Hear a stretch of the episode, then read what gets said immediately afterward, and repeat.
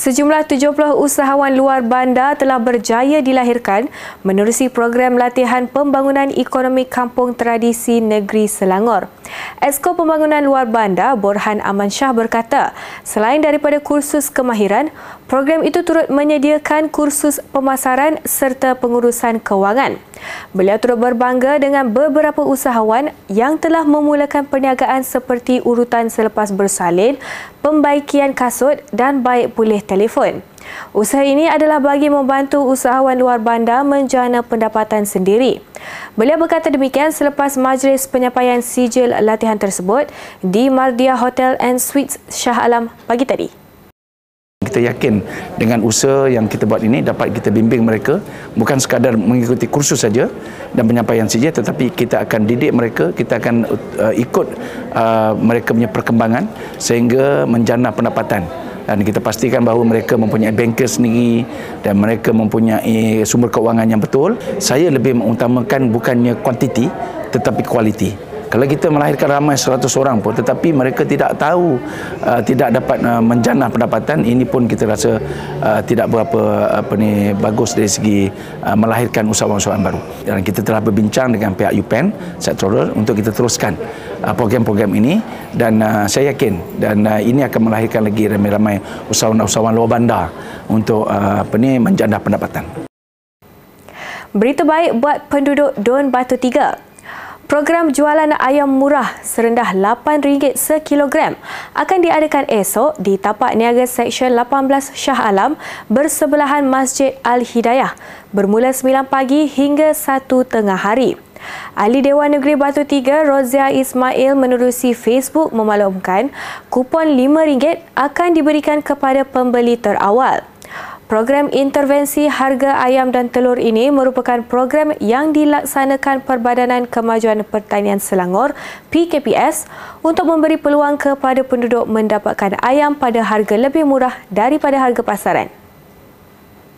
Majlis Bandaraya Subang Jaya MBSJ mengambil langkah segera menangani pencemaran bau busuk di Jalan TK 4-10 Taman Kinara 4 Puchong.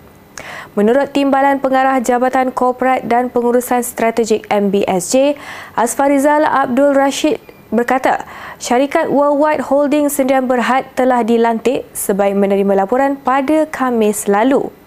Syarikat itu menjalankan kerja-kerja mengenal pasti punca cecair tercemar serta menjalankan proses mengeluar dan merawat cecair tersebut. Katanya, punca bau disebabkan berlakunya aktiviti pembuangan sampah haram kerana tapak tidak digunakan dan ia dikesan sekitar dua bulan lalu. Kerja-kerja berkenaan dijangka selesai dalam tempoh tiga minggu dan kos operasi ditanggung pemilik tanah. Beliau berkata demikian selepas mengadakan tinjauan di tapak berkenaan semalam.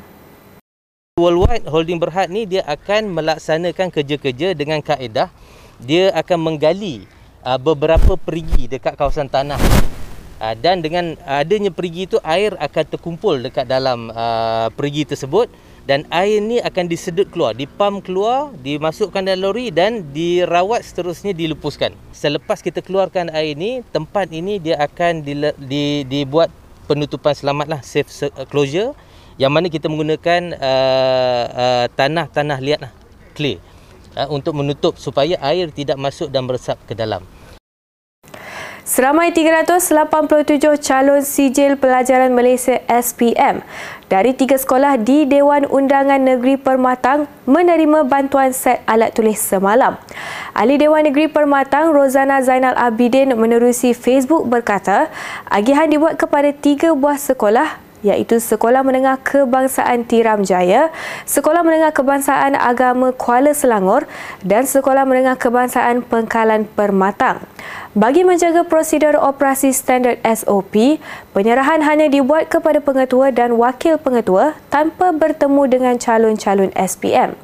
Peperiksaan SPM 2021 dijadualkan berlangsung mulai 2 Mac hingga 29 Mac.